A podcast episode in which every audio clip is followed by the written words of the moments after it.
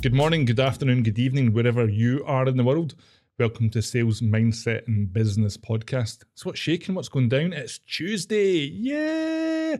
How's your Monday? I hope it was awesome. If you do want to feel awesome about your Monday, go back and check yesterday's podcast.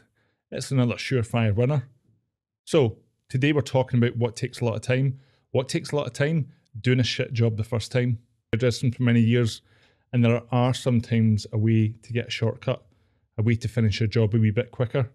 But you can only do that when you're highly experienced, highly talented, and highly professional. And what gets you to that point? It's being really disciplined in how you approach a task. What takes a lot of times when you have to go through it twice because you've half arsed it. Don't be a half arser. Just do it properly the first time. So, in a land in a time where people are talking about being time poor, just learn how to do the job properly. If you're enjoying the show, you want to learn more, go and click the link in the bio, retweet, reshare, rename your firstborn. That's all I have to say. Have a cracking Tuesday and slay that dragon.